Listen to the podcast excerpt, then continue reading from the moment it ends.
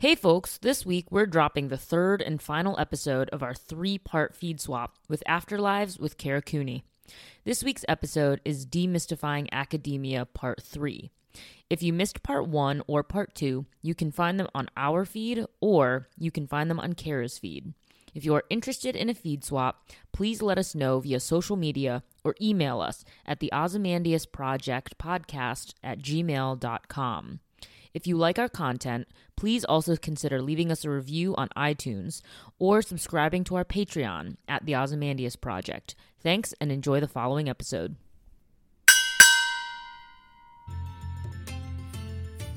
Welcome to Afterlives with Kara Cooney, in which we discuss ancient Egyptian history and relevant current events that we think will be of interest to our audience.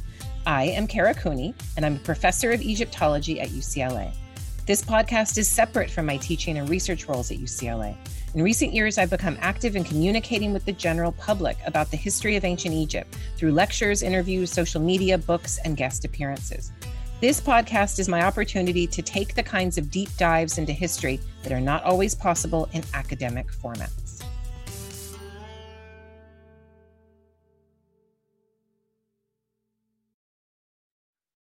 Howdy, everyone. I'm Jordan. I'm Kara. And this is Afterlives with Kara Cooney. That's me. That is you.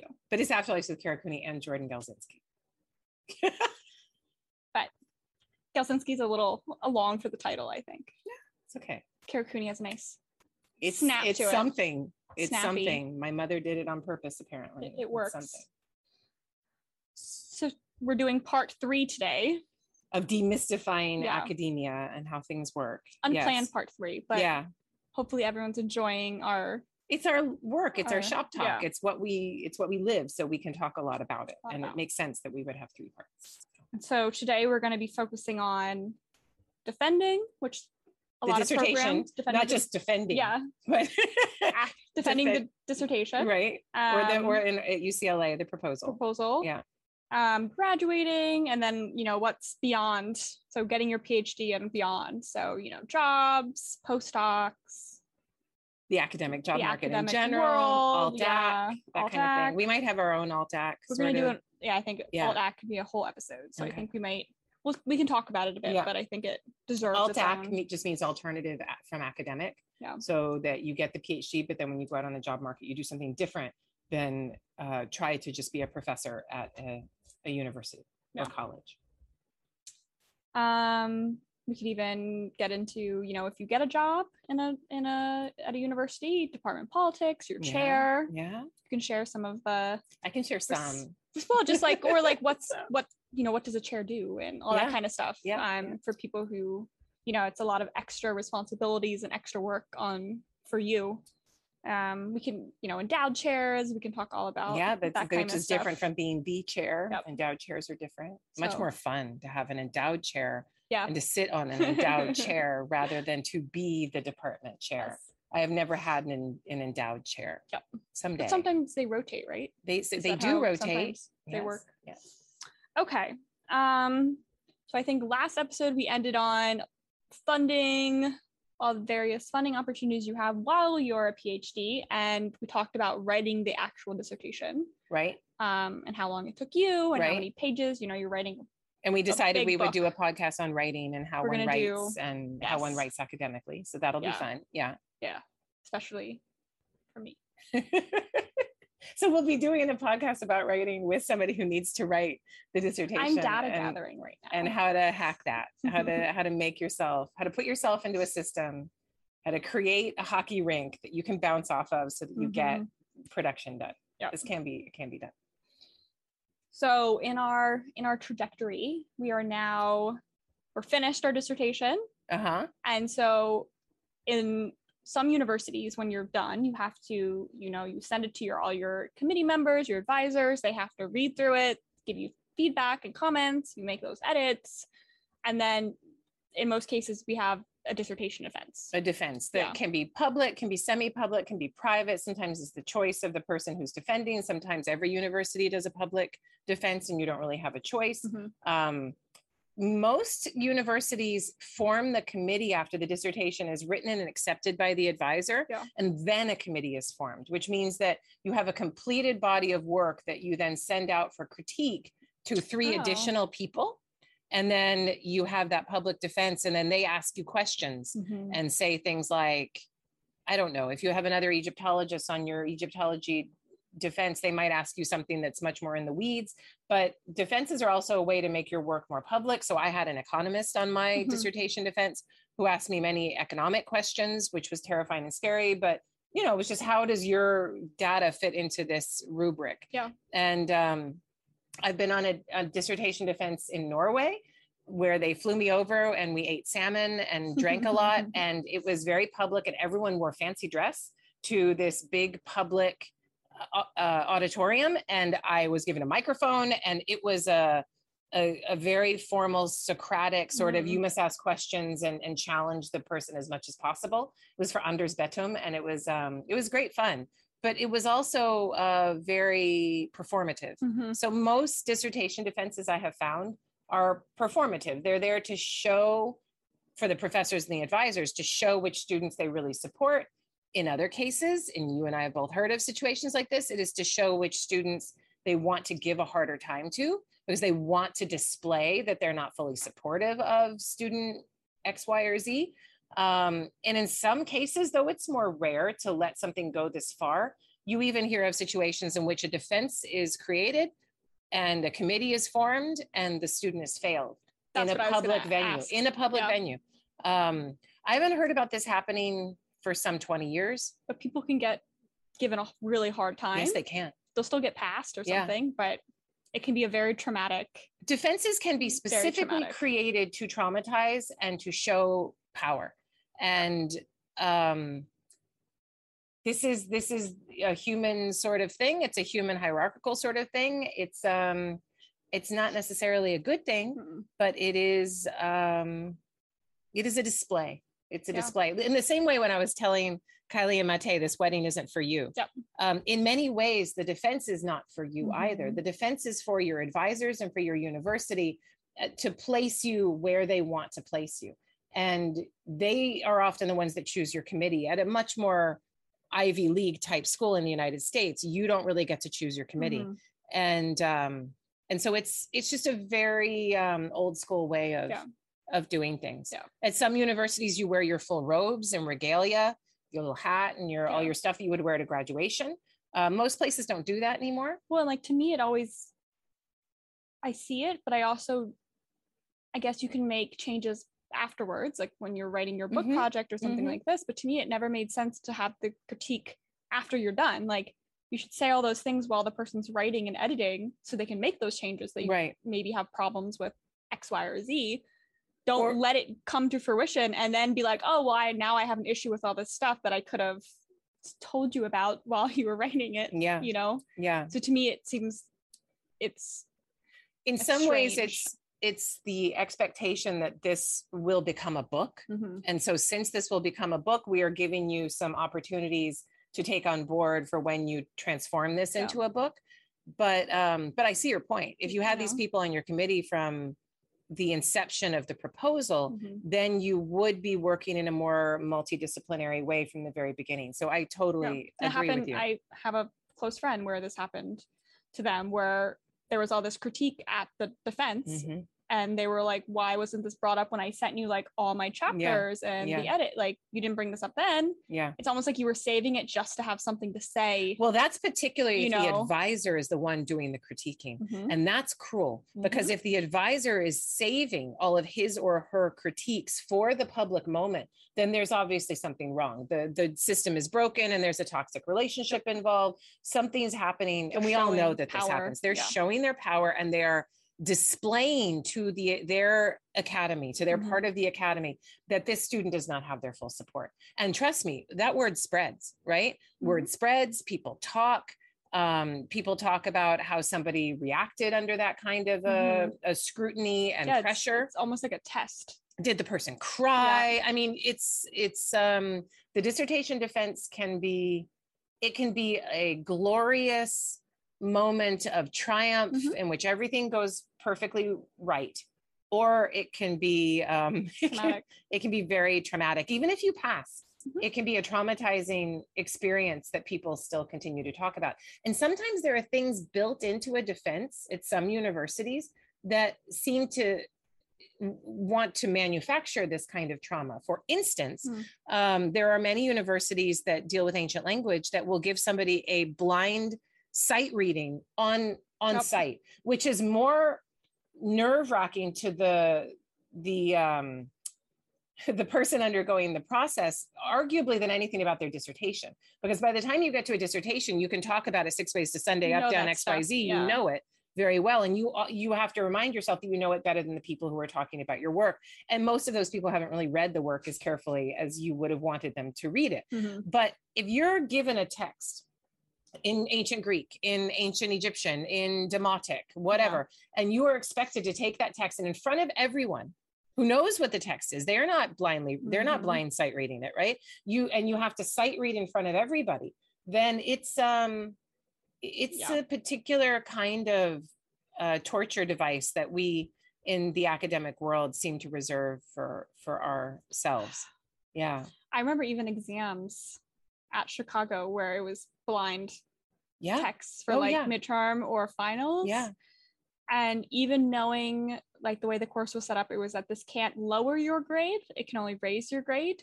But just like just having it, you know, you not knowing what it was gonna be and just all this built up stress. Right. And then it's such a mind, it's not like has nothing to do with whether or not you know She wanted to say a mind fuck, but then Yeah. she stopped herself. So I'll say it. Go Yes, on. But like it, it had nothing to do with like how well you knew Egyptian or Yeah. not. It was like how well you can control your own mind. It's and funny. like I found that in those kinds of settings where there's text reading in that in that kind of a performative display context, mhm, that students are so nervous about text classes about when they're reading Egyptian or Greek or whatever Akkadian in front of their professor in their seminar.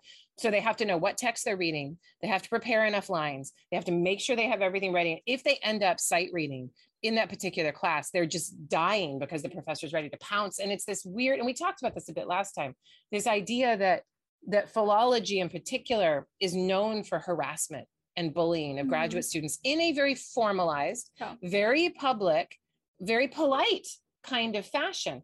But which is why at UCLA, I make sure that we have a text reading class where no one knows what we're going to have in a given day. And we're just sight reading all the time. Yeah. And people are like, I don't know what that is. What is that? And you're not expected to Yeah. know it or be perfect. We're all just kind of figuring things out together. And I make sure that I show up for that class sight reading myself, not Mhm. having prepared anything. Because if I have prepared, then it, I am exposed, I am creating the lie that there is this perfection that can be reached that freaks students out Yeah. more than it's anything. it's intimidating and it's it's better when we're all on the same page. Oh, we all haven't prepped. We're all just gonna go in and kind of sight read together and help each other. Except for the one person who's bringing the text in, and Yeah. there are there are a magician who can help us figure out what's going on. But but yeah. you take turns, so then it's Yeah. kind of more equal. Yeah. But imagine you go into your defense and you know it's in the seminar room that you've been meeting in for graduate seminars for years an and auditorium even. or you even an auditorium and somebody hands you a text and you're this is even before you're you're meant to answer all of the questions that are Mhm. asked and it's just it's a very high stress Yeah. environment and um the the more that I look at it the more I think it's meant to be and um Mhm. I think it's some these are things that, that and it's one of those change. well like i went through it and got through it so Yeah. like everyone else should too it is hazing and- it is just a formalized method of hazing and and some people be like well yeah but you have to go through this to show that you can do it and you are a, a master of your field and all of these things but um i think there are other ways of doing this and the fact that it's so performative and that it, people are so rarely failed it's more a, a an arena Mhm. to display power. Yeah. Um, and and and this is super important, and we haven't even mentioned this yet. But a student, soon to be a professor or, or soon to be a PhD, may be sitting in that arena amongst competitors who hate each other, who are using the student as a pawn to take each other down. Mhm. And so you may have a committee that's formed maybe against the advisor's will, or these are just the people that are on the committee that year, but you may have a committee with people on there who don't get along with each other. Yeah. And so you might, or you might have somebody who's not on a committee, but is in a public defense, is they're able to ask questions because audience that's, people can yeah, you up. can. So you may have another professor show up and try to sabotage this, the student in order to sabotage Mhm. their competitor. You end up being the Um, punching bag. yeah. They're trying to get to your advisor or something Yeah. like this. Yeah. And you would think that these professors would be much too advanced and mature. and mature to not engage in things like this, but people are people and to create these kinds of circumstances, they can easily be can abused, easily be abused. So if you have a defense coming up and you're worried about these kinds of things, then I would try to take as much control of this situation as you can. Um, if you don't want to have a public defense, don't have a public Yeah. defense. If you have a choice and you don't need to do that, then don't do that. A lot of people want the public defense because they can invite friends, Friends and supporters and family, yeah. to be there, and that's something that they want. Mhm. I didn't want people in in my defense. Hopkins didn't have Johns Hopkins in Baltimore didn't have a tradition of having public defenses. So me saying no, I don't want that wasn't like, oh, Kara, you need to be doing this yeah. because there are expectations and such. So I just um it was a small group and I madly took notes and and tried to use it as a workshop for publication Yeah. of the book. Yeah i think that's the positive way of Yeah. using it. Yeah. Yeah. Yeah. But which is why at UCLA we don't have defenses at the end. No, We do them early. If there's a defense at the end, then something's either something's gone wrong Mhm. or it's a situation in which a student has been out of the field for 20 years doing whatever job they're doing and then has finally finished the PhD and is able to come back. So you need to kind of re-touch base And so everyone. the whole committee comes back in a more formal defense and then is in many cases the defense of the dissertation proposal happens at the same time that the Mhm. dissertation itself is defended that can happen um, i've seen it but it's um, those are for students that have you know been writing for 20 years or something which is unusual unusual yeah. so we don't do a defense but the student does have to get four or five committee members to sign off on the Mhm. dissertation which involves emails and phone calls and communications and lunches Yeah. and coffees trying to figure out what the person wants in the dissertation that they're not seeing Getting all your edits, making all the revisions, and, and, it means sending, have four or five people Yeah. reading it getting yeah as opposed to just one or Yeah. two which mhm, is amazing mhm, um because the more people that can read your dissertation before better. it's done Well, and yeah, then the you- better. You know, you always have maybe a comment where one person says one thing over here, and then another person's over here, and you're like, okay, how do I make both of the people happy? and you can't you but have then to figure out a. But that's a beautiful thing Yeah. it's a beautiful thing to have diametrically opposed opinions with you in the middle with a committee that's been formed long ago to put those those Mhm. opinions in as equally valid because what it does is it empowers the dissertation writer Well, yeah, to be the stronger to, to, to decide i'm going to go kind of with that. I don't like this or i don't like either of what you were saying. I'm going to do something a little bit in the middle. But it also empowers the dissertation writer to realize they don't have to become a mini me of one advisor that they when they're writing for a committee the whole way through they have to write something for a broader audience the Mhm. whole way through. Yeah. and that's very very useful. And if you disagree with one of the comments, you know, stand, you know, stand firm and Yeah. substantiate why you think it's this or which you can't do when it's just one advisor that's asking you Mhm. to change something, at least not very easily. Yep. And how many stories have we heard of where the people like, I had to change this thing that I didn't agree with, but if I didn't change it, th- there was going to be no PhD for me. And th- there are systems that grant professors tremendous power over their PhD students that um, can be highly problematic. And the more you diffuse that power, the more you decentralize that power with the committee system, the more empowered the Mhm. dissertation writer is. So that Yeah. that's my preferred system, and that's um, so we do at UCLA. It's what we do at Berkeley. We're not doing it that way because I want it to be that Yeah. way. I just happen to be lucky enough to work in a system that works for me. Mhm. And who knows with chicken or the egg? Maybe I like working in the system because it's the only system that that I've You've been an advisor in. So it, it could be that. But You've um, served on other committees that have the yeah, other system. So well, and you yeah, went but then through the I other come in late. But then I come in That's late, and. I know having come in late and being a committee member in those other systems that I don't have as much power. I can Mhm. say things, You're but the just not advisor advisor. Yeah. could then in a private conversation say, "Don't worry about that. Mhm. It's fine." And then uh, what I have to say isn't that important. Yeah. you can't like hold things up. Mm-mm. You're not the Mm-mm. advisor. No. Okay, so we covered. So you write your write your PhD, you go through editing, you go through defense. Yeah. Passed. You're a doctor. You are a doctor now. Yeah. Um, you go through all the convocation. You have a party at my house. Yeah. I'll get bouncy you a house. bouncy castle in the backyard. Yeah. Um, that's really fun. We didn't get to do that through No. COVID, which is sad. And the last PhD party we had here had no bouncy house castle, bouncy castle, bouncy house. But um, inshallah, we will do this in future. yeah. Next. So, next people. Yeah. Um. So then, what's what's people's options once they're a full doctor? They can start applying to jobs. Yeah. We we'll talk about that. And Yeah. then there's also the postdocs. Yeah. So maybe we should do postdocs first. Yeah, I I was able to move out into the academy as a full working member with a one year gig at UCLA teaching as a visiting lecturer, and then I moved into a three year teaching postdoc at Stanford after that, which was great because it gave me four years of kind of a safety to get publication plans together to to work on curatorial projects and things like that.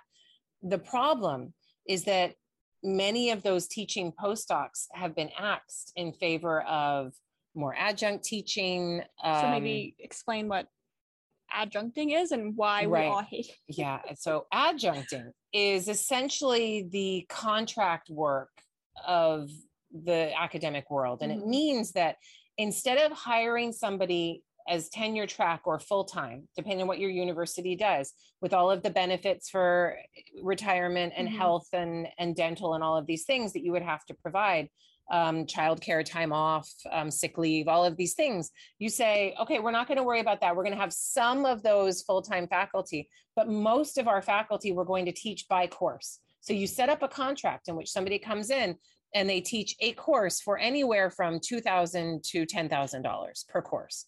Yeah, and but it's also I think to reiterate what you said, it's contractual. So it's it's for a year. So you might move somewhere or for a quarter it or could for be 10 literally weeks. for like where if you get a tenure track job Mhm. or a professorship or something, Mhm. it's for ever.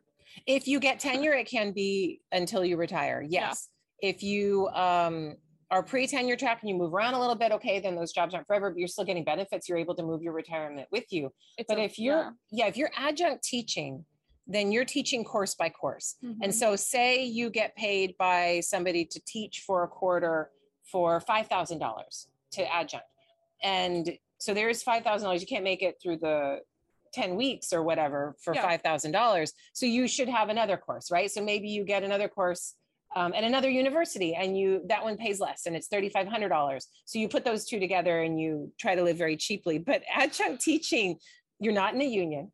Mhm. you're not um, protected in any way. You can be fired with cause and um, the pay is usually the pay is awful. awful the benefits are non-existent and there are all kinds of stories. Like if you wanted to google for fun and go down this rabbit hole you could google adjunct uh, professors or phds on food stamps or something like that and get an idea of what adjunct teaching does to people. And and, and you know what my opinion of adjunct teaching is. What, what do i tell you guys? Like don't do it for more than don't do it if you don't have do it for more than a hot second. but don't do it unless like it's like very short term. well like why don't you have to adjunct Because we have BTA ships. you have ta ships you have and we cute- get paid more. I remember a local uh, university was looking for an adjunct, yeah um, and they were taking and that local university will not be named not be named, yeah but they were then they were taking you know PhD students Yeah. to even teach this course, and they were paying less than we make as a TA for a you know 10 week 12 week because semester so it was like 15 weeks actually. Yeah. And i was like no which you're the because i can't instructor do of record? Both yeah. And it was like 40 students Yeah. and i was like it's a lot of grading a lot of papers. Yeah. you know. In- so yeah it so in jordan's worth it. case and in any situation where a grad student already has the opportunity to teach i would look then and if you're only taing you're only Yeah. teach assisting Yeah. not teaching as instructor of record Mhm. then i would advise you to look for when and where you can be instructor of record and then what do you do there well so i don't i think we didn't talk about this as part of like a funding option but at ucla we have the opportunity to be te- instructor of record in the summer Right. So over the summer we can apply to teach our own course and prep it, write yep, it yourself, make make, it exactly the way you want it to be, and the teach the course the way you want it to be. It's a course we already have on our book. So if you taught, say, the magic art. and medicine Yeah. class that Kate Bonishow Mhm. normally teaches throughout the year, then you would create your own version of that. Having sat in as a TA, you're not going to recreate all of the slides because no one has time for that. Yep. But you're going to put your own self and your own uh, perspective into that Mhm. course, and then you put on your CV instructor of record.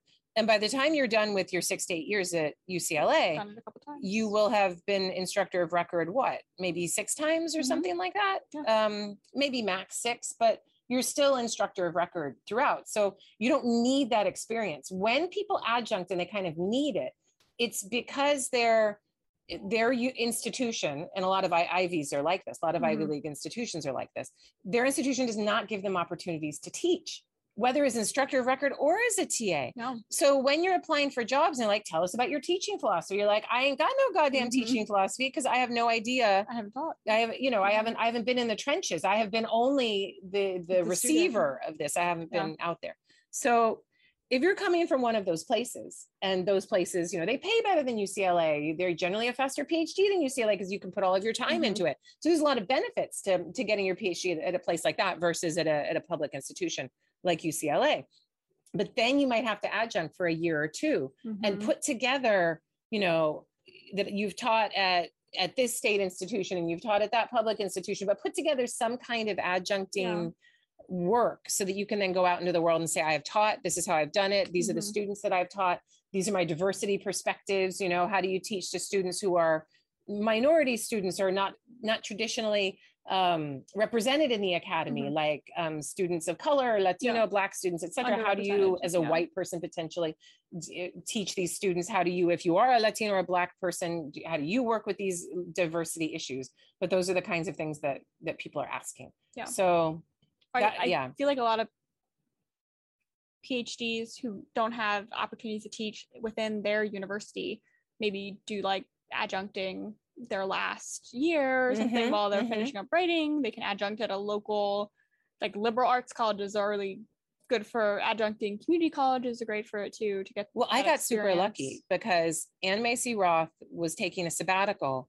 from Howard Mm. University and they needed, and it wasn't even an adjuncting situation. Yeah. It was more like a needed someone to fill in. visiting instructor, right? So I came in for one year to teach four classes one semester, four classes the next semester. And and I got a trial by fire, a whole lot of teaching experience, creating my own courses Mhm. um, from scratch uh, for the first time and figuring out how to Eh, fill an hour and 20 minutes of time, Yeah. how to Ugh. do all the grading. Over to summer is hard. Yeah, it's hard. It's, it's two, three hours. yeah. and you're like how do i it's such a you know the first week is so difficult of like teaching for three hours obviously with breaks Yeah. and activities Yeah, and summer stuff, teaching, you but put all of it into a six week six time period. So it's condensed. two three hour classes and It's it's hard. that's a lot to talk about It i did a lot. art and it was like i'm gonna how do you talk about egyptian art for three hours and not you know keep the students Not lose your mind. engaged Yeah, and yeah. yeah. so it- it's yeah difficult well okay so within our department we've had um you know phds come in who are like i guess visiting where they have Mhm. like a one or two year type of contract does Mhm. that fall under adjunct or is that a different type of category Well, like who? Give me. like when um dr Troche was here or like jonathan Right. Well, no, because at UCLA, because they get have we have we don't use adjuncts at UCLA very much at all. Yeah. And when we do, I can't as a department chair, it's hard for me to afford paying for that Okay. class. So what we do instead is we have a category of instructor called a lecturer. Yeah. And then the lecturer it gets benefits and um and all kinds of leave and time off and insurance and other things, but they have to teach, I think, at least three courses at UCLA. Mhm. So when we had Julia Troche and then Jonathan Winnerman when he was lecturer, Marissa Stevens was Mhm. lecturer for a while. They're always teaching a, um, I think five to six courses, and so that's a, you know, it's not a full time job. They're teaching around eighty percent, seventy to eighty percent, but they get all of the benefits and other things, it's and better so than adjuncting and they're unionized, and it's not adjuncting. And if you can get a position like that, that's great Mm-hmm. because you're able to sit in a in a holding pattern after your PhD where you're getting all of this teaching experience, hopefully publishing articles and, and other things in addition, Yeah. working on your book. Mhm. And that's an ideal place to be when you finish that PhD so that you can build up the CV before the big the big attack for the tenure track jobs. Um, okay, so we did kind of adjunct and all that postdocs. Oh yeah. So so the postdoc thing is a problem. Yeah. So there are And I think it's different in the States versus Europe. yes. Find postdocs in Europe are much more common. they're state supported Yeah. and there's a system in which they understand that juniors junior academics need to have employment and so there's more interest in creating opportunities Mm, okay. that are two or three year postdocs that are at different universities or that you can apply for and then take to a university of your choice Mhm. like i have a marie Cur- curie Mhm. postdoc coming to ucla this um october and and that's great so she she was in italy now she's going to be with us for the So she got second the half. kind of funding source, Yes. and then she can go to work with Yes. whoever like works with her project. best. And here there are such federal state Yeah. postdocs, but they're very rare. I mean, like Yeah. you could apply for an NSF, NEH type thing, but those are th- those kinds of things are tough. What people generally do is they'll apply to the Michigan Society of Fellows, the Harvard Society of Fellows, Princeton, whatever, Stanford Humanities Center, Mhm. UC Irvine Humanities Center. Those are great, but for each position eh, that they have, each postdoc, Mhm. probably 500 PhDs, recently finished PhDs in the humanities Oh. will apply.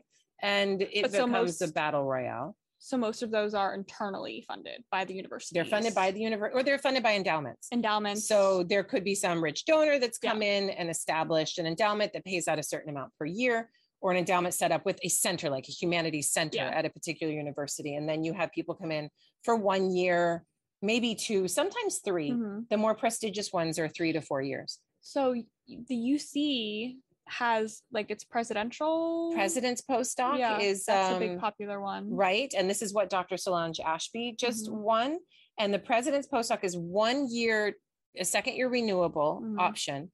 And it's anywhere within the UCs when you have a mentor or sponsor. But you can also take it to other places. So I think Penn State is now a part of it. Mm. Um, oh, there's a whole list. I should remember the list, but I don't. You guys can look it up under That's cool. president's postdoc.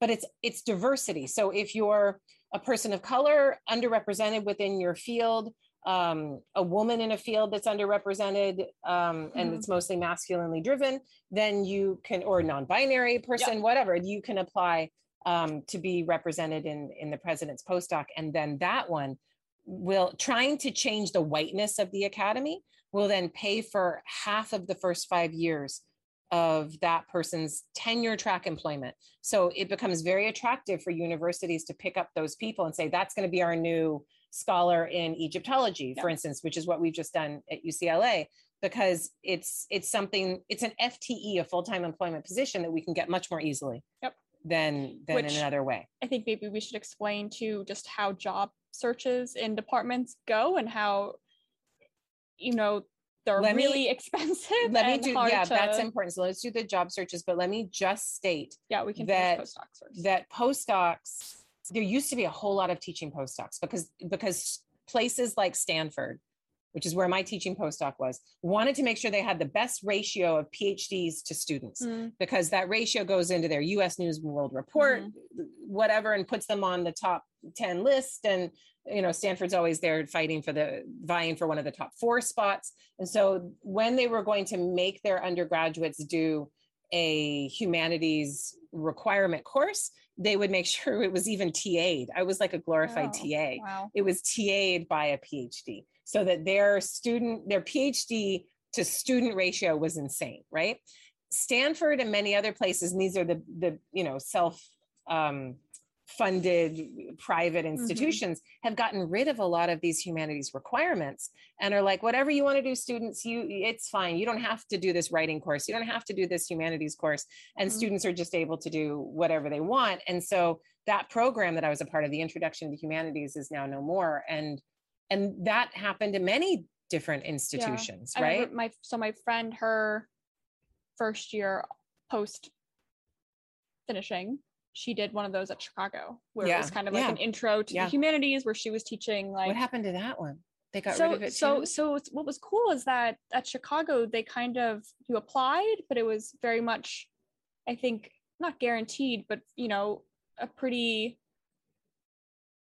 if you were a Chicago student, and you chicago student if you applied it was like oh it would give you another year or two to kind of settle yeah, and be applying for jobs and stuff so it gave her some wiggle room to then she now has a tenure track job and all this good stuff that's but great. um it was like she was teaching like freud and Yeah. stuff and she's like Oh, I taught modern Dostoevsky, like and, modern middle um, east yeah. studies she does like women's studies and stuff so she was like teaching like introduction to theory Yeah, you know just like I was in a Russian lit class. I'm like, what am I doing here? But, But- it was about death, so I understood why I was Yeah. there. It was all about death. I'm like, But I, I can do this. there's something to be said for it because i think it's good Yeah. that they have opportunities for like new newly recent graduates to you But know, in buy this- some time but apparently it's a dying Well, in the same way that when I was coming up, tenure track professors were probably 60% of the academy and then adjuncts were 40.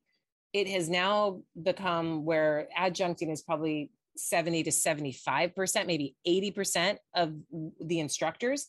Universities around the nation, this Mhm. is the way it is in the United States, and only 20 to 25% are tenure track faculty, which puts an enormous burden on people like me in terms of doing the admin work, making sure that Mhm. you're responsible to your students, um, who's going to chair the department, who's going to do all of the service. You know, all of these things are highly problematic. But in the same way that that has shifted as we have privatized and made our universities into capitalist machines, the same things happen to the postdoc, right? Yep. So the postdoc that used to support all of these newly minted PhDs to be in the trenches, to teach um, in those introductory GE classes, those have gone away. And much of the way, the, the mechanism that they have used is to drop the requirement entirely. Yeah. In the same way that people are like, oh, you know, it's so hard to teach all these foreign languages and these foreign languages classes, they cost so much because we have to pay all these lecturers who are unionized. What if we just got rid of the one to two year language requirement for, for a college degree? And you just don't need that anymore. And so you get rid of that requirement and then boom, all of these people are expendable and you don't even need to hire Mhm. them anymore. Or you don't need that postdoc to have those PhDs come in and teach at a lower level that you cycle in and out. So that this privatization and capitalization of the academy is very keenly felt right now, particularly for the people who have just finished their PhDs Mhm. or at their most vulnerable and they can't get a goddamn job. i'm just like you're saying that and i'm just thinking about turnover Mhm. and how that doesn't if you're all just you know most of the department is adjuncts Yeah. on like very sh- short-term Yeah. contracts things are being cycled through so quickly there's no community being built No. there's no relationships No, if students there's no loyalty to Yeah, an institution or to a place. exactly A lot of adjuncts are teaching at three or four different care. places. They can't care. They're and they're being screwed over by all three or four of them. So they it's Yep. it's hard. And what if you need a letter of rec and you're that's a student? yeah And all of your instructors or adjuncts who have no loyalty to this institution are like, I don't have time for letters of rec in addition to all or that I'm doing. only taught you once Yeah. and then they're gone Yeah. Um, it's it's kind of like, do you know what I'm going to compare it to? I once got my legs lasered, you know, hair laser removal Yes. at a place called what the hell is it called? did you get it off groupon because that's what i did Oh, I can't remember the name of the company. And I had been going to this other place where I had a relationship with the woman who was lasering my body of Mm-hmm. Yeah. hair. And I knew her and I was like, oh, hey, how are you? And, and, you know, I had this relationship. I went to this corporate place and I realized that I saw a different person every single time I went there. And I was like, oh my God, this corporation has done this on purpose so that I can't build up a relationship with this person so that they can't move to another salon and steal me because stealing clients is a Mhm. big deal in Mhm. this world. So they make sure that they and, and I asked, I was because like, you'll follow yes, person, you'll like, oh, follow like somebody who hair, something hair laser removal You- can be painful. You want to go with the person who knows what they're doing, who does a better job, who knows you. the equipment better. Some of them are like they don't know how to do it, and so I stopped going to this place because I'm like, yes, they burn you. Oh my god. Mhm. So anyway, um, when you find a good person, if they say I'm moving to this other place, you're like, where are you going? I will follow you. And I was anthropologically quizzing the Mhm. people who work there, and I'm like, oh, how does it work? How do I get to see you again? She's like, I don't know from a given day where, which location of this company I am going to be working at. So Mhm. they tell me that morning, I check into the app and then I go to this other place. So they're always keeping them on their toes so that nobody knows where they're going to be. They can't build up client relationships Yeah. and they can't steal their Yeah. clients. It's brilliantly done. Um, if I remember the name of the company, I will I will let you know. But um, yeah. yeah. Yeah. I mean, I but mean, that's what adjuncting does. It it puts everyone on the defensive and disempowers Purely them. about money. it's purely about money and We're not- using their time and effort. And I I swear, everyone who adjuncts, it would be a beautiful thing if the United States everyone just decided we're not going to fucking do it anymore.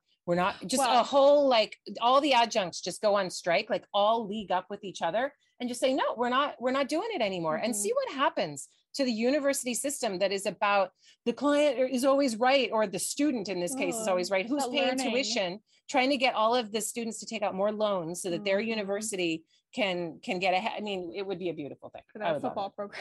yeah for the goddamn football program oh my god Well, I think we can talk. We've all seen those, you know, job ads.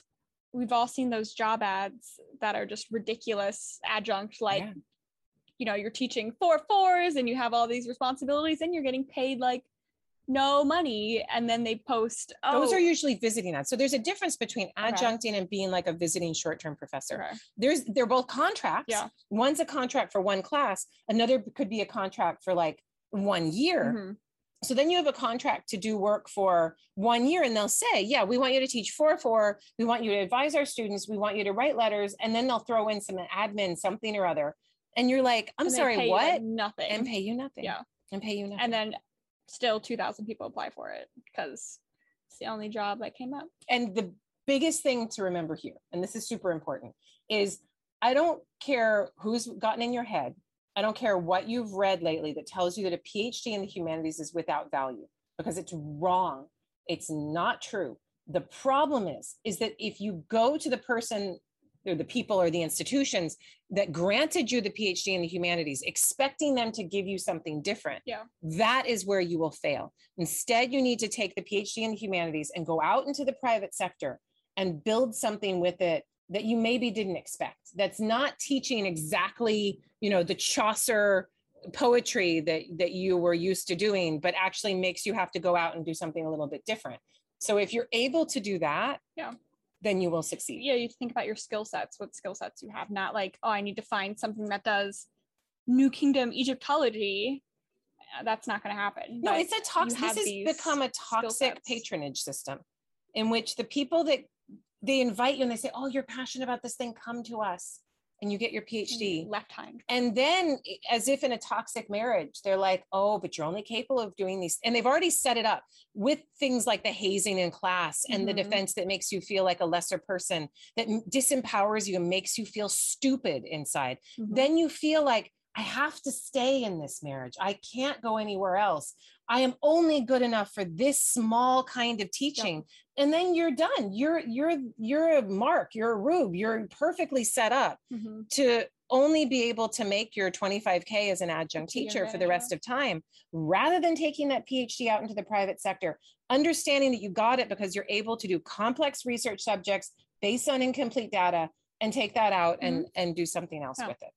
so many applicable skills that you learn. Yeah. But you have to make them, you know, palatable for other job sectors and Yeah. all this kind of stuff. Yeah. But that's a our alt, alt ac episode. It is. And how interesting is it that some of the professors that give these PhDs are the ones that make you feel you can only work in this Mhm. narrow area. And even within this narrow area, you're failing. And once you're psychologically set up for that kind of disempowerment, then you you'll be their their cheap employee for forever. that and I think just I know within academia we have a lot of you know people who got their PhDs a while ago and Yeah. they got tenure track a while ago Yeah. and things have changed so Yeah. much where it was like oh yeah I just I just got a job after I was done Yeah. at the same university that I got my PhD from they were like oh we'll just give you a job and I've been here ever since for 50 years and I mean, make no mistake. there now. are in the same way that they say you know unemployment is lowest levels but there's so many jobs that need to be filled sure there's a lot of jobs that need to be filled but they're shit Yeah.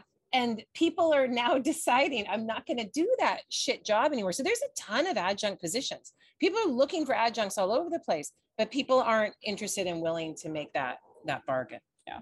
um so just touching back on postdocs yes how can they be helpful to someone's career Like, why Um, is it usually a good idea to perhaps do one. most postdocs teaching postdocs or research postdocs are at very prestigious places that you would not otherwise get a job at right out of school Mhm. so you are one of many people teaching at stanford or nyu or upenn or harvard and those places gather you together into that postdoc community Mhm. where you see what other people in the humanities are working on you become part of a larger humanities cohort Mhm. which is really nice Yeah. so so there, there's every reason in the world to take these postdocs but now some of these postdocs are so prestigious and so hard to get that it's like winning the lottery Yeah. and um you know so I, and you know what i tell you guys i'm like you can apply apply to the postdoc but only do it within the cycle of applications that you're already doing don't put all of your Yeah.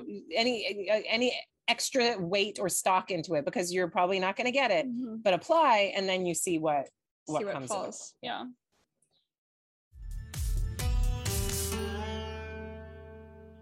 Um, is that tequila I don't know. with limes what's happening shots? remy's setting up shots you're asking about postdocs yeah. that are like I'm thinking what Nadia has. Nadia has something through the Swiss government, Swiss Mhm. government, and it's uh, because it's government organized. Two professors have applied who work in Switzerland Mm-hmm. have applied for this money. I think it's in partnership with Tel Aviv Yeah. University, but that's that's a government grant. Mm-hmm. And so then the professors apply for it, say we need a postdoc to fund it, and you can get that postdoc. In the United States, that that actually can happen too. Yeah. Like Elaine Sullivan Mhm. worked with Willeke Wendrich on her Karnak architectural project, right? The digi- digital Karnak. And she had, I think, a two-year postdoc Mhm. out of that. And and she was meant to come in and do a certain amount of work, Yeah. um, putting that website together. It's true. So so a lot of postdocs that aren't like the big prestigious ones, like the Society of Fellows type things, or the teaching ones that are now largely defunct, Mm-hmm. You have to know who's doing what and you have to know Where which people are working on which and- projects and, and how to apply for those things. It's Yeah. true. A lot of it is insider baseball. Mhm. Yeah. Yep. So they might already have an idea of who Mhm. they maybe want. Who has exactly the skill sets that Yeah. they want because maybe they've trained them Mhm. or worked with them in an excavation and they might write that job posting specifically them. for, that person. Yeah. Yeah. Okay. So I feel like we've covered postdocs. Yeah. So speaking on jobs, what's the process? I mean, well, I've just said that we're, we're now to 20 to 25% tenure track jobs, right? So you know that this is a brutal Yeah. reality. Um, So yeah, when one applies to a tenure track job, right, maybe we should explain tenure Right. first. right. Um, so different than adjuncting and what we just talked about, or like lectureships or things Right. like this. Um, much more long term. There's rounds and it's Yeah. a more intense process So- overall, right? So tenure is the inability of a university to easily fire you. And it's particularly set up to make sure that professors have the ability to be brave, to speak against the man, to be politically opinionated. Um, Do we know where this like how old tenure? I don't, Like, you know, I I, should know more about this. Because it's such a weird, like no other, please Wikipedia tenure. no other. us. Does, any other job field have this type of security? You know, Maybe being a priest. well, well no it's true because think about it if you have an enter into the academy or you enter into the priesthood and you are indoctrinated then even if you commit some really awful Oh, things as we know in the catholic church has happened you it's hard to fire somebody you put them out in the Well, in the monastery or something but people even like I've heard my dad talk about like in the business world, it's hard to fire someone, you It's know, just in a business world, you have It's to have true. all these like strikes against you that go through HR and you have to have warnings. You can't just like fire people willy nilly. not anymore no Not anymore. So I'm thinking this has to must date back when you could fire people very easily. um but sorry for revealing our ignorance and please you can you can i'm sure somebody is studying this would be like you silly people and then you can go to town in the comments um but to get tenured Yeah. is a wonderful thing. So you you want to be applying for those tenure track jobs, knowing that if you're tenured at a university, the only way you can be fired is if they dissolve your entire department, which I have seen happen. Yeah. so if they decide at USC that they don't need a German department anymore, uh, then it's it's gone. You you you could lose your job. Generally, at places like that, however, they move the Yeah, tenured people into other places. Like they'll put somebody in history or put somebody, Anthro, yeah. Yeah. Anthro might well like Some Anthro related- could shut down and they put you in history, Which is what happened. I remember at when I was at Temple, Yeah. they were trying to dissolve women's studies, hmm uh, African American studies, all these studies, and just coalesce them all just into Anthro. Oh wow. And there was like strike, you know, people were Did they do it? Did they so they they collapsed women's studies into Anthro. Oh, my I think goodness. African African American studies survived because Huh. people were like in a uproar and Yeah. you know, rightfully so upset. Um, but they were trying to, you know, cut some in their mind, you know, Yeah. some extra.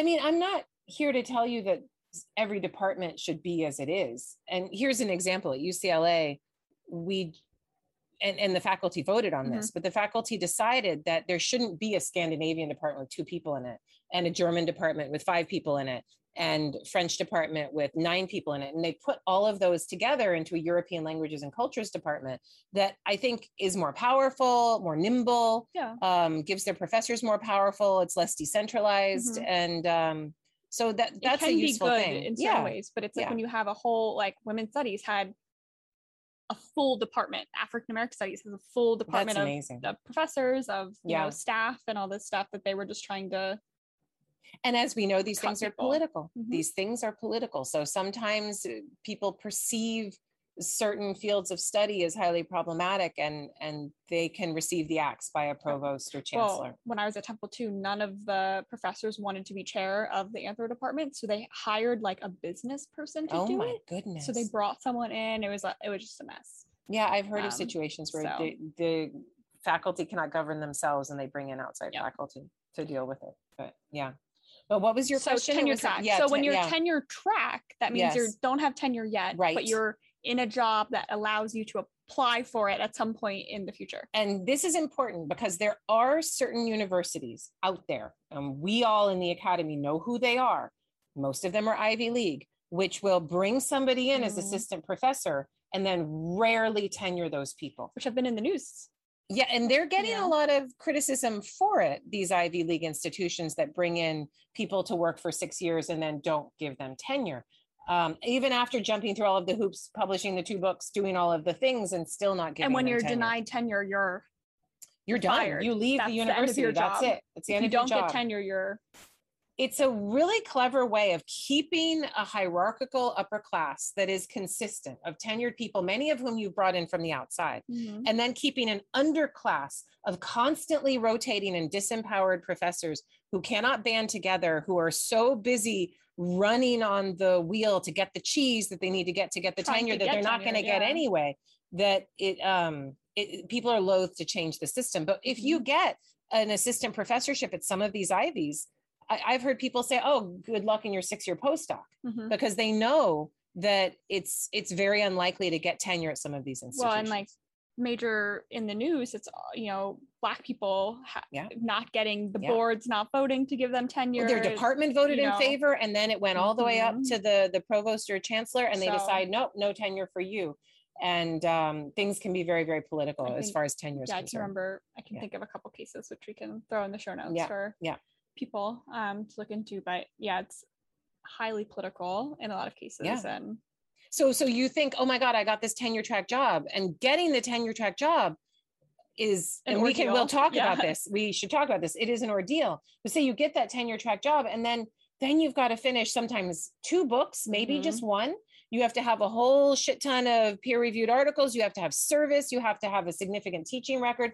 You have to put all of this package together, and and you might not there might be life experiences that or health experiences that that get in the way of you Yeah. finishing things on time some people have mental health crises some people have to get divorced before they have tenure um luckily my they're divorce very came after very inflexible, right? Yes. About like this is your time to review. We don't care what you had they've now and- allowed people to start stopping the clock. Like if you have a baby, you get to stop your tenure clock um, for a year. There, there's all kinds of um because I did have the baby before tenure, Yeah. and I but I didn't stop my clock. Um, but the, the- but, But it's also, but then when you go up for tenure review, that's the time where if for some reason you're not liked or people Yeah. you're too outspoken about something, Yeah. that's their chance to be like, Yeah. well, we don't care if you met all the requirements. We're gonna now vote against you. and Yeah. Bye. and then that's it and that's But- it and you you have some recourse but the way i've seen it is that there is more transparency and more systematic understanding of how tenure works at public and public facing institutions rather than private institutions where decisions can be made and and some public institutions behave like private institutions Mhm. and are very hierarchical in how decisions are made. Um, but it's at those, let me just say, it's at those institutions that have real faculty governance, that have an actual academic senate that makes the decisions for their institution. That is where tenure is more transparent. And it's, I'm not saying it's easier to get, but it's something, it's a system in which it's harder to be abused. Mhm. Um, And you can check, you know, on on these statistics and where do you, where does one look? I don't know.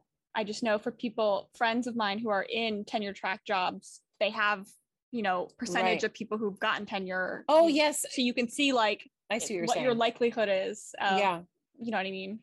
I, s- you know Um, what I compare it to in my mind, Mhm. and we'll find we'll put this in the show notes, like what the percentages of tenure are different or at different institutions.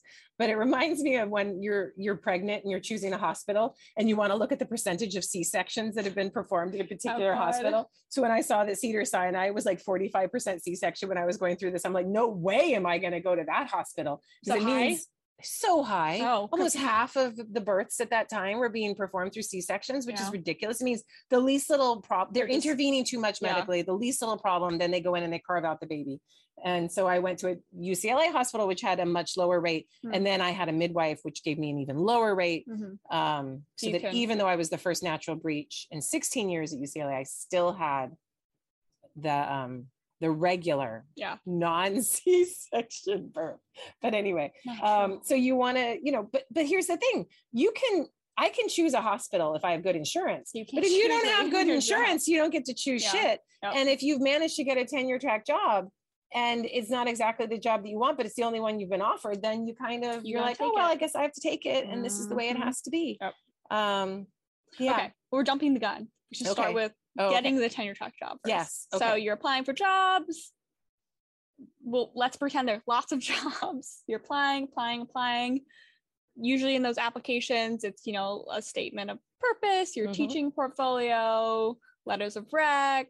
your statement of purpose is generally in your own cover letter. Yeah. So your cover letter for some jobs needs to be two pages. My cover letter for UCLA was three full Yeah. pages. Um, you want to put all of the, if that's all they're asking for is a cover letter and they don't have a separate teaching statement, you got to put all of that into Yeah. the one letter. And I did. And so it was a three page So- letter, but I talked about my research and my book Mhm. um, all the articles I had written. I talked about my service, what I had done at Stanford, what I had done at the Getty. Um, and I talked about my teaching, what courses I had developed, and that I was an amazing teacher, capable Mhm. of communicating in this way or that way, whatever. and yeah, and- future research endeavors. Yes, I, I want you want to and all those set yourself stuff. up as a tenurable candidate in that letter. So you say, This is the research that I've done, this is what I've published, this is my five year plan and what I Mhm. will publish next. And this is to give everyone who's reading this letter an idea of how tenurable Yep. you are. Um, yes, So you do all that. So Yeah. let's pretend UCLA is hiring a new Egyptologist. yes, You have a bunch of applications. yeah. People do send you all this information. Then what happens? so the and, and the information they send you will be like cover letter, maybe a teaching statement. We ask for a diversity statement Mhm. in Well, addition. a lot of I think universities Yeah, are doing that now. and um and letters of rec. So your letters are like then you'll ask do you read for people's dissertations? Yes. Yeah. You so if you get to a medium list stage where you've got like 10 people Okay. listed, So you you narrow the you narrow it down. So let's say for an Egyptology job, you're not going to get too many applications, but let's say you get like a hundred. Yeah. Um, you first take out the people who have missing something. who are missing something or are too advanced. Mm. So if it's a the job is generally posted in a particular category. Sometimes you have an open rank job, but most of the Oh, time, okay, okay. w- you know, it's cheaper to hire at a junior level, Okay. to hire assistant professor rather than to hire open rank, which is assistant associate with tenure or full. And so if somebody is advanced out of that ranking, then you really can't consider them because it's not an open rank search. Yeah. So you take all those people with two or three books who just want to leave their institution or So- looking to you know maybe leverage things or Yeah, something like that. Yeah. and those people go and the people who aren't ready go but in the united states not ready is a little different so you could have you could just be finishing your phd Mhm. and be out there on the market with two articles and if it's a junior level search you could easily be hired it's completely Mm-hmm. possible so you can be hired right out of the gate with the understanding that you have the potentiality to produce all Yep. kinds of work if you fit like if you fit department, like, exactly what they need and if your dissertation kicks ass Yep. then you've got it Mhm.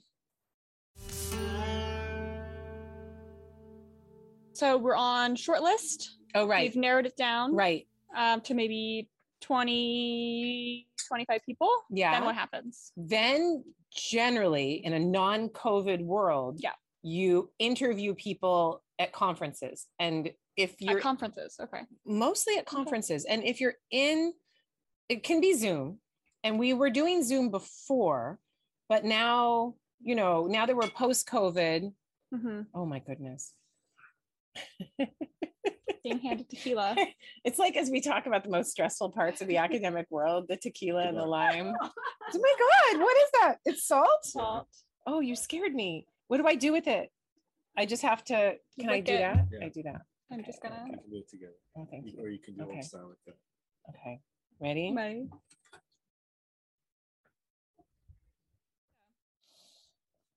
oh That was good. you i feel that It was nice. my tummy's all warm I know. What I- tequila is that? I usually don't like tequila. Yes. that was really good It was very nice. Ah, anyway, well this is really stressful so you know having how many short lists was i on i'm trying to think we're on the 20 person interviewing at conferences. Oh, right. So conference and conference um, interviews are horrible because they could be like in a side lounge. They could be in scary. a hotel room. like, oh, you're giving a paper at a conference and then you also have a job interview. and people come to see your paper and then they kind of talk to you after. Sometimes it can be an Gossip about you, I'm sure, informal kind of thing. They're all sent and and the committee sends people out to different papers. They're like, I'll get the Smith paper, you get the Galczynski Mm. paper or whatever. And then Mhm. they they check out different people, which is why when you're on the market, you want to be presenting at conferences as Yeah. much as possible. Um, so then if you get past the medium list and you get to the short list, and this is why it takes a year to get a job, a tenure track job in the academy, and it's insane. And Yeah. one has to plan out their life and not depend on these things. It's it's awful. It's awful. It's a horrible system. this is why I want to talk about failed horrible search- system. searches oh, too, Oh, we'll because get it's there. such a It's awful. Yeah. So then say there you got- you got four candidates and in Europe they do it all in one day, which is really crazy. And they Oh. all meet each other and then you like go to the pub after. I have done Oh. this. But that here a little nicer. kind of and it's done fast Yeah, and you know. Like Whereas it's so No, here, here it's like months of like months and they come each person gets 2 days and they have their interview with the committee. They So give their the job short talk. list This is the yeah. short list Yeah. of four people. Yeah. They do their job talk where they present for 45, 50 minutes, Mhm. sometimes an hour, and then there's questions after that. And it's like a hyper grilling sort of and this thing. is when us as graduate students grad students come, should come and ask listen questions. Yeah. and then you guys ask us for our opinions Yeah. on you know who we like Yeah. and and um, and then you know you have lunches with them mhm. and lots of um, schmoozing lots of schmoozing. Um, you have to decide what to wear if you're the candidate. Mhm. Do you go for the black pantsuit? Do you wear something a little more interesting? Yep. What do you do with your hair? How much think this is the makeup? only things women I think if you're a man who's so much non easier binary and wears earrings, it, but then it's, you know, it can be interesting, but um, it can be easier to be a man in these situations to be, Oh. a, but anyway, well i think more that you don't get judged for what you wear yeah.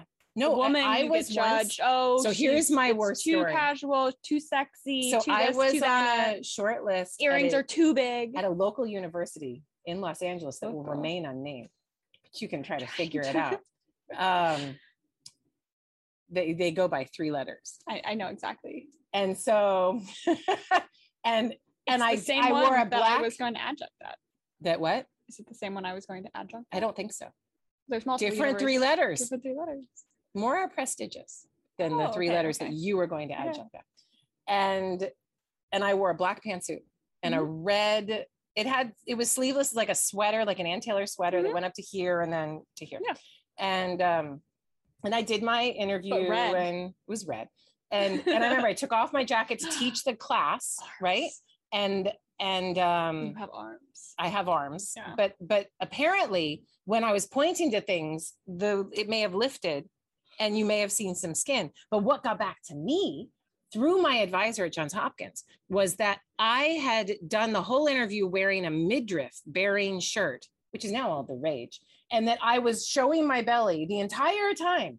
And um, my advisor was horrified, and she's like, "They're saying that you exposed your belly the entire interview," and and I'm like, oh my God, Betsy, what do you think? Would, that I would ever do that? Yeah. Who would ever do that in an Yeah. interview situation? Knowingly. That this is yeah. the time that you're going to just show all your hotness off.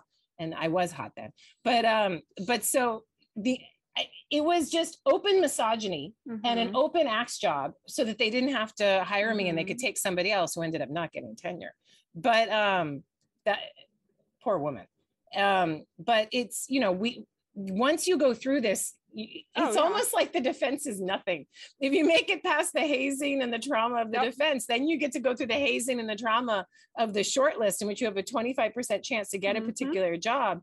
And having done that, I did like three or four shortlists until finally I was in the shortlist for UCLA. And by the time I got to UCLA, I was just like, you know what? You know, by that point, Yeah. it's not in your control Mhm. that the politics are there that you can't even see, Yep. that you have no idea how things are going to go. So you cannot care.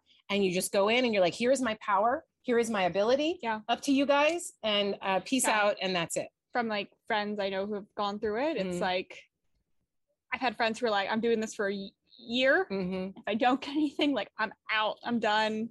I wouldn't advise And- that. I would yeah. advise that you, Which is what I told my friend. I was like, oh, I talked to Kara about it. peace out. And I was like, give it some time. But what she you up getting need, one. So what you okay. need to do is put yourself into a place of safety so that you're not a bubbling bowl of jelly at the interview. Because if you need this position so much, Yeah. You won't be able to say the right thing. You'll be constantly worried about how whether you're presentable to this person or that person. You'll be second guessing yourself. You won't be bringing your own power and your own Yeah. ability. Mhm. But if you, this is why I always tell my students, don't adjunct, find a career path B.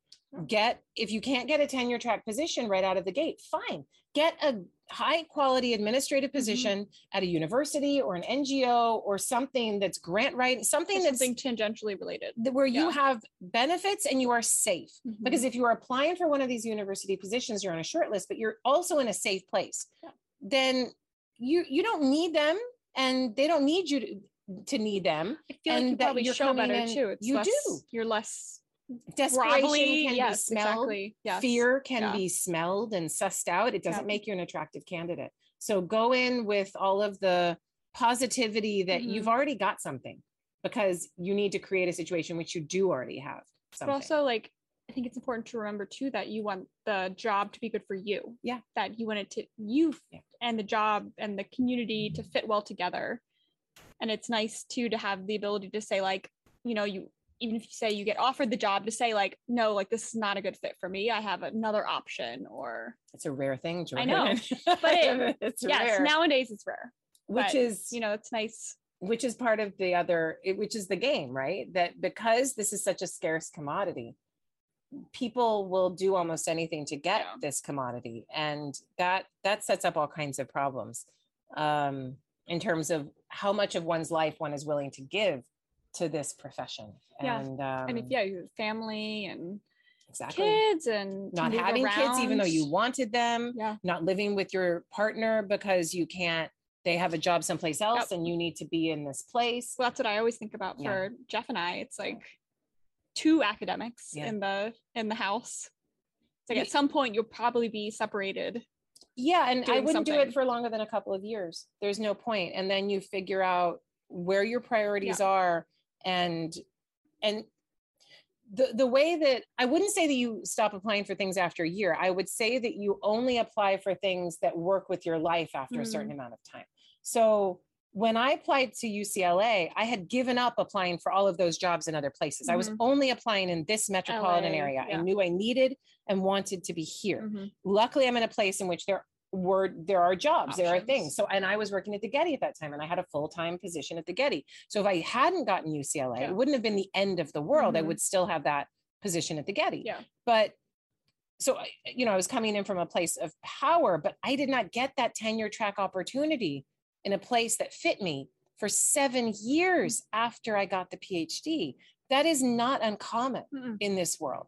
And it's um now all of these things that I'm saying, I I am hoping, and I'm crossing everything right now, that we are hitting the rock bottom in what our university higher education system Yeah. is affording to its PhDs. But I don't know that that's the case.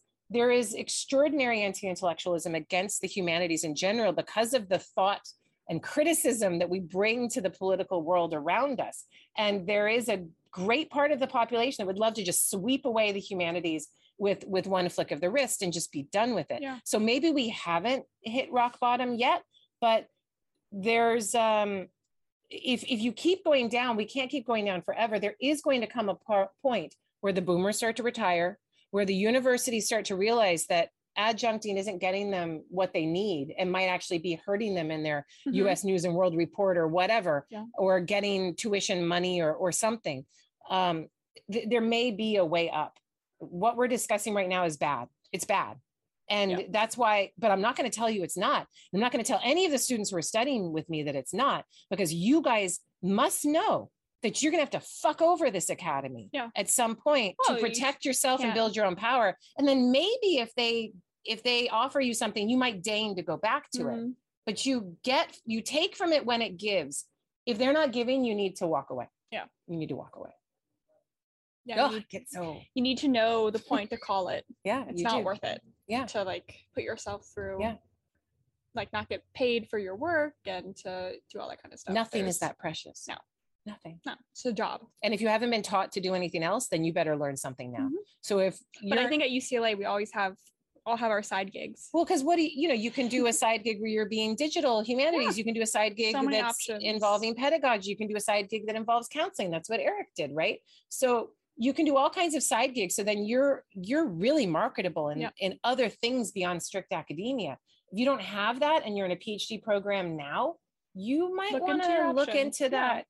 At your university what do they have What so kind many of training programs. certificate programs Even like writing, like we have a Yeah. writing certificate, and it's Yeah. and they're actually having a job fair where they're UCLA like Shanghai is looking to Oh, hire wow. a bunch of people, like post uh, graduates. yeah um looking to hire a bunch of phds and you know you do the writing certificate we all know how to write yeah as as phds it's a good option and you spend one or two or three years in Yeah, shanghai and, then, see you what see what yeah. you know goes from there but the, the i mean the other thing that's haunting about this question or all of these questions is movement. You have to be willing to pick up and move and go here for two years and there for three years. It's kind of like being a little military brat for a while. Mhm, like um going to bases. yeah, Yeah. and and um a very monk like we keep going back to this priestly monkish existence Yeah. but well that's why it's always hard when you are dating or in a Mhm. relationship with someone who's also in academia. Yeah. it's like you both have to And I've Maybe seen be people say. I'm not going to apply for things that, you know, I'm settled with this partner, I'm staying with this partner, mhm, and I want this life, and I'm not going to apply for anything outside of this metropolitan area. I could be an asshole and say, as my student, you should be Mhm. hungry and willing to do this or that. I'm not doing that because we all need to build our power and our safety where we can. well that and everyone has different priorities in life if you know So if that if you tell me that and I know that I'm like, okay, I got it. Like we have many recent PhDs who are like, this is where I'm going to be. This is where I want to be. I'm not gonna, and stuff and and, that's you can't fine. just uproot And that's kids and Mm-mm. do that every No. couple years No. that's a lot for them or so or demand that people are separate from their families Yeah. for years at a time. That's no good.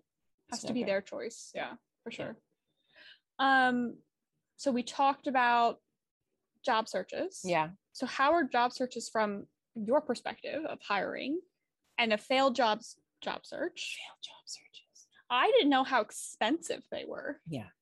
Just like how and the much department money has to pay. So like our spent summer on funding. a job search, and then if it's if it doesn't come to fruition, I mean, with all like- of the dinners and the lunches and and you fly people plane out ticket. and you put Yeah. people up The and then you offer them a job and say maybe they have some other stipulations that they Mhm. want of spousal hire spousal hires we can talk about. rarely happen. A spousal hire is when yeah that's a thing of the past right it's not necessarily, but it is largely. Yeah. Um, not necessarily, but if you're sought after and they want you and you say, oh, well, my partner happens to be an academic in X, Y, or Z, Mm-hmm. it is possible for a chancellor or provost to be like, okay, and we will hire that partner um, and put them into this other department. And, but, you know, at places with academic senates like UCLA, I see spousal hires go south pretty quickly because then that person gives a job talk in the other department and then that other department is like if i if we hire this person you're not going to give us a job in the area that Mhm. we want.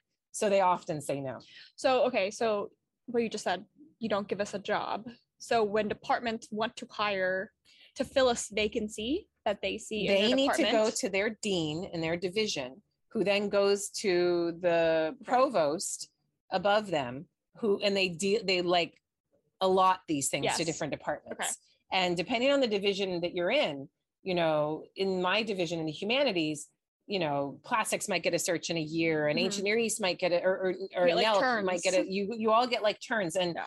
people notice if a department has gotten a whole bunch of searches in a short period Mhm. of time there will be an outcry amongst the faculty. And they'd be like no you can't have all of these searches and there will be pushback against something like that so it has to be evenly distributed obviously larger departments are going to get more searches than smaller Mm-hmm. departments so english and history might get larger more searches than um, some some other smaller Or- department would you get a search more quickly if you had someone like a major gap needs to be filled You would think so, but that's not always the Not case. case, And okay. unfortunately, if a major gap needs to be filled and it can't be filled immediately, at UCLA, you might bring in a lecturer. At another place, you might bring in some adjuncts and fill that gap that way. And of course, this is the way that since I started when it was like 60% tenure track faculty, tenured faculty, going down to 20% now, it's that is every time somebody retires, Mhm. the the powers that be, whoever they are, decide we don't have the money for this. We're not going to fill we this FTE. adjunct We're going to hire an adjunct. We're not going to fill that position and we're going to use this money for this other thing instead.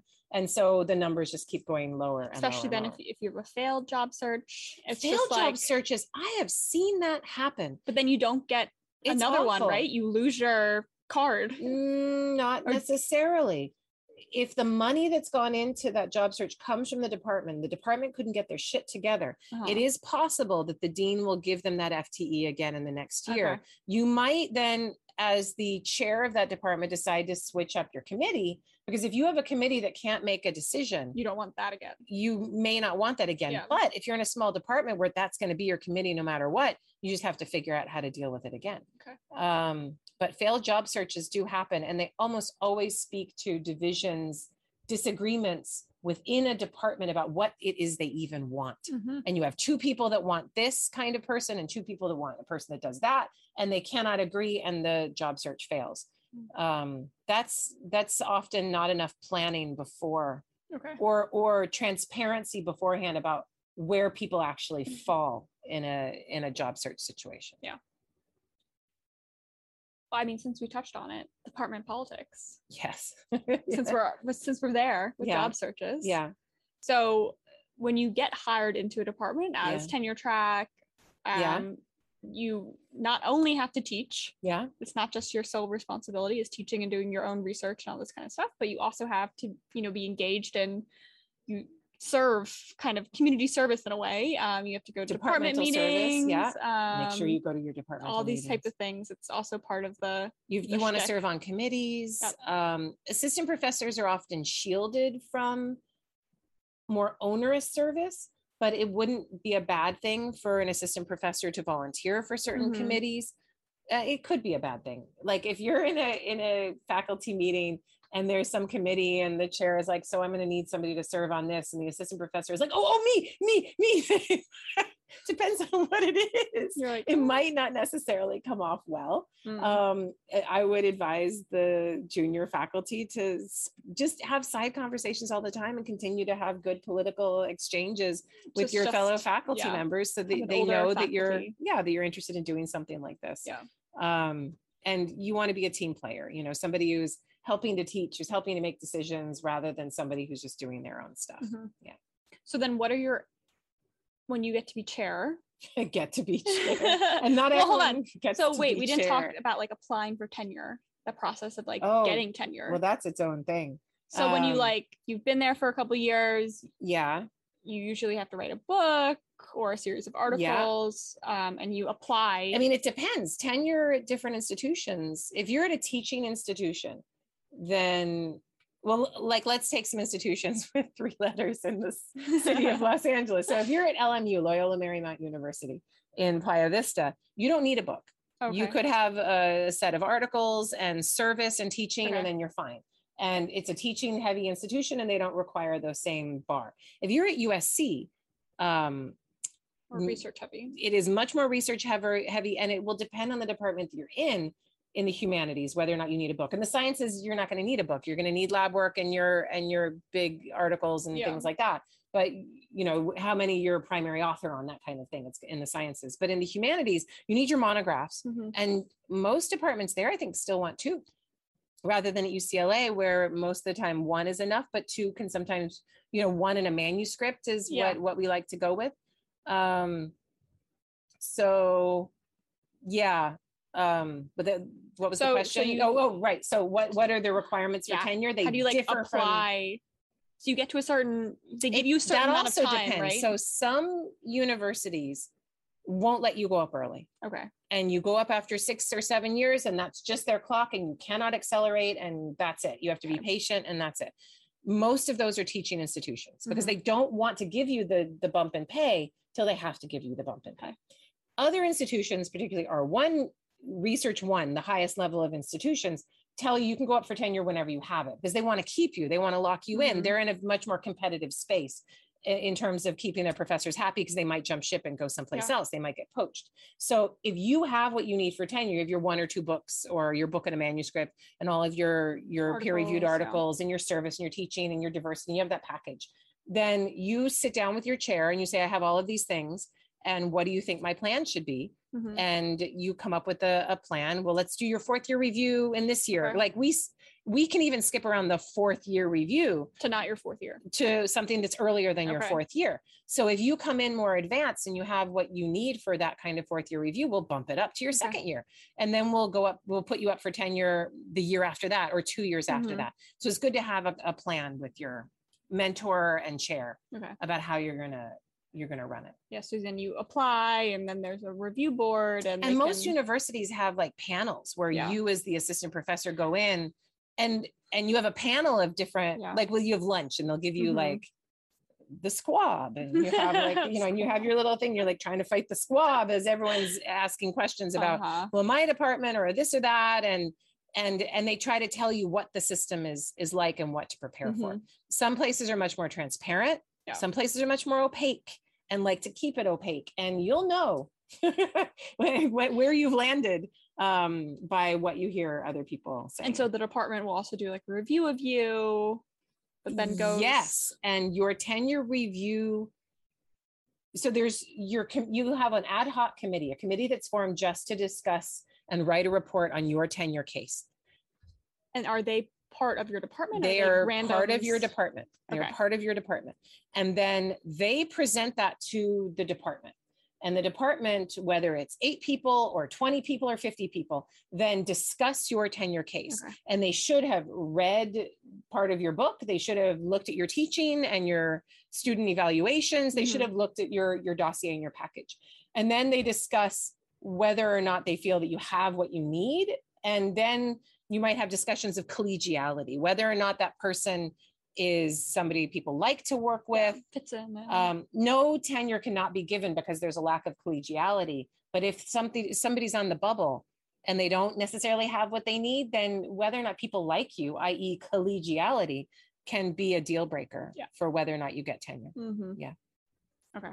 So but it's it's a it's a process and so getting through and getting that tenure the way i like to say it is that and as chair the way that i like to see it for my junior faculty is no one should be going up for tenure uh, without knowing it's going to be a slam dunk mhm. i want every tenure case to be a slam dunk you need to have all the boxes checked you need to know you have what you need and we shouldn't be worried about it if you're worried about it at a transparent place like ucla where you know what you need then you're doing something wrong Yeah. that then- should be taken care of before. yeah. And the other thing that UCLA has that is nice is we have we have a, a committee after the fact. Mhm. So that even if if say you're in a really toxic department and they're saying bad things about you or they're they're not dealing with your case in a forthright manner, you then have this committee that's university wide Mm, that's a much larger committee that will take your grievances That's and look at the situation Yeah. fairly. And I have seen many votes by a department overturned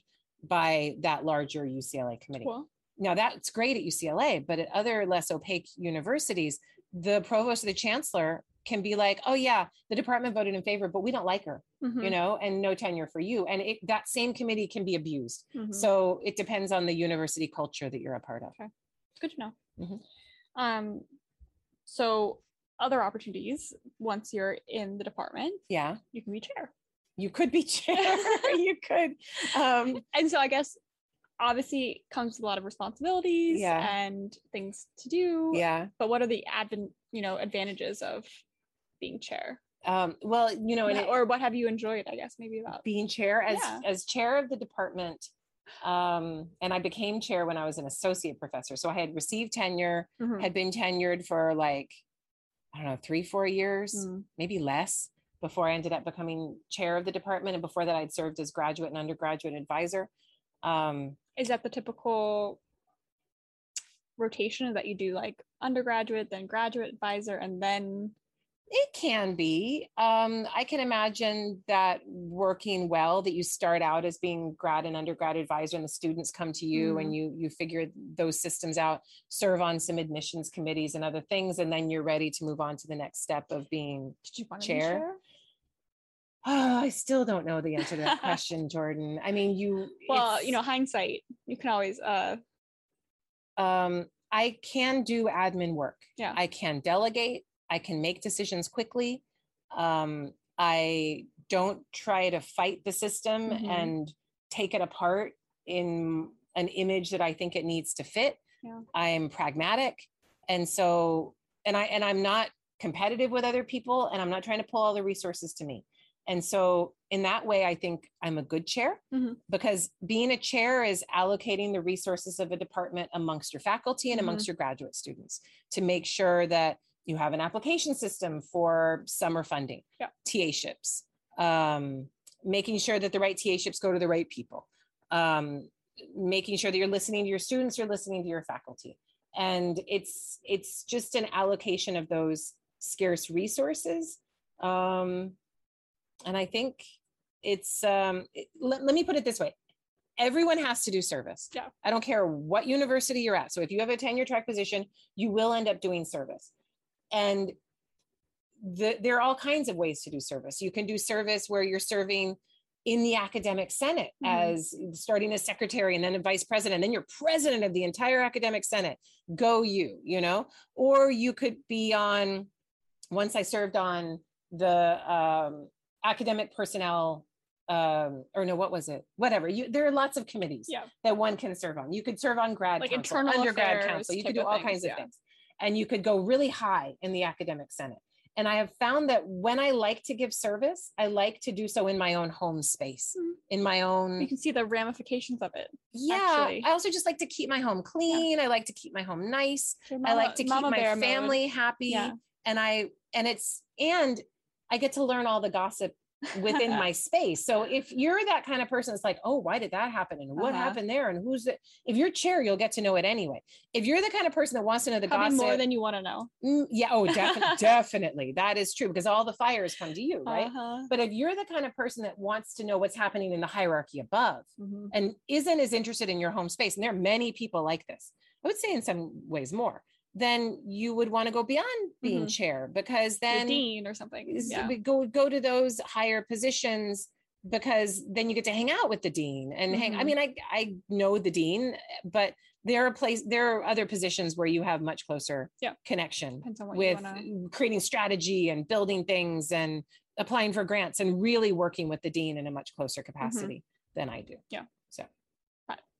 Uh, but yes depends on your career goals and I mean, I don't think you you can want. plan this stuff. You know, I wouldn't try to over curate. There's no way to know. Yeah. You end up in a position that circumstances allowed. And then the only reason I became chair so early is because everyone in my department was a director of a center and doing something really important. And so there was no one else there to be chair. And the person who had been chair had served 16 years. yeah. So and was like change. done i can't do it anymore. And it was only fair that somebody else step in and take over that role and i was the only person in it, that really was able to do it that didn't have a dig or didn't have this other responsibility and so it it made sense for me to do it. Um was it the right time? Did i want it? Do i want it still? I don't know. Would my life be a hell of a lot easier without being chair yes. Um but in some ways it's it's made me have to publish in a certain way on a certain schedule. Mhm. so what we talked about last time about like keeping busy and being so busy that when you have any moment to do something you really you're like what ad- should i be doing take right now? Take advantage of that time yeah so last night was saturday night. I had my hot saturday night and um and i finished chapter one of the i finished that draft of the auc thing and i sent it to amber and i'm like footnote the shit out of this. And so that that happened and now i'm gonna and chapter two is a fucking mess so i'm gonna get in there. Um notice how i all the bad words come out when i start talking about writing. Wow but that's another podcast episode. yes it is. It is. But so we've gone from the very We lowest from to the very well no because i don't i don't want to go higher than chair. I think that's i think it's a good place to stop. I don't there are lots of people that have higher administrative Mhm. interests and i don't think this is something that interests me. Yeah, depends on your personal. But we'll see. Yeah. we'll see. There's always possibilities out there. Um, but if you have higher interests you generally in the academic world can't profess it openly particularly if you're a Mm, woman because open mm. ambition is not attractive. So you have to say oh no. Mm-mm. i just did it I, because I, had no, to. I don't want to do this but you Yeah. just do it. Any final thoughts on demystifying academia um, hopefully we didn't scare anyone well, we should have scared you. Um, I think not we, too much I think we did scare you because I think you can see that the system is broken Mhm. and breaking even more. And it's um, it's a system in which you actually actively must protect yourself yeah from systemic harm and toxicity. And I'm not saying this because I'm I'm saying this because I've lived it and because it's real. And I'm also not telling you you shouldn't go to it if you feel called because it We can have to change be it. It can be fucking it. amazing. Yeah. So what you're able to do in an academic system and the kind of research you're able to do that I'm able to do, Yep. the kinds of contact and discussions we're able to have and the the passion that we can bring to our work and to our teaching is amazing. All of that being said, you've got to protect yourself about the toxicity that's out there. So it's kind of like you know you want to start dating and you're really interested in a certain kind of guy but you have to make sure on the first date that you tell people where you're going Yeah. and what make sure it's a public place because he could be like an axe murderer it's or- exactly it's yeah something you love can also be can also hurt you very much because you so might true give you know allow yourself to be more open to trauma or So traumatic you- experiences because you love it so much you've hit the nail on the head because that's what's been abused. It's people's passion and love for their subjects that has been used to toxically almost enslave them Mhm. to a particular capitalist way of getting as much work and service and labor because you love it out of you because you love it. Yeah. So this you need to have some distance from that and go into it because you love it, but not don't let, it, completely destroy it you. yeah Yeah. it's not the end all be all No, there's always other No. things there are, and there are And other can ways always to do it on the side you, you can always do it on the side with another job, but there's other ways of bringing this passionate interest Mhm. to your work Yeah. through a different lens, a different way. Yeah. The last bit of advice Yeah. that's good good So, good Yeah. I think we'll end it here for the final part of demystifying academia. Uh, thank you all for listening. Hope you enjoyed. Where Yeah. can we follow and Yeah, you can find me on Facebook. You can find me on Twitter. Um, Kara Cooney, just Google those things and you'll find me. And my Squarespace page is active and running and has information about the book. You can sign up for the newsletter there. anything else? No, I think we're good. See you guys next time. Bye, guys. Thank you.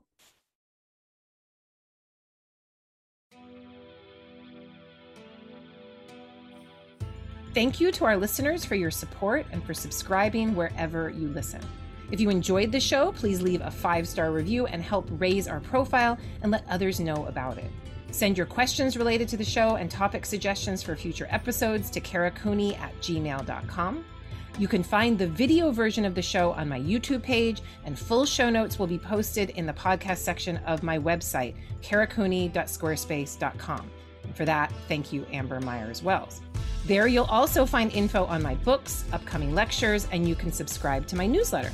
You can find me on Facebook at Kara Cooney Egyptologist and on Twitter and Instagram at Kara Cooney. See you next time on Afterlives with Kara Cooney.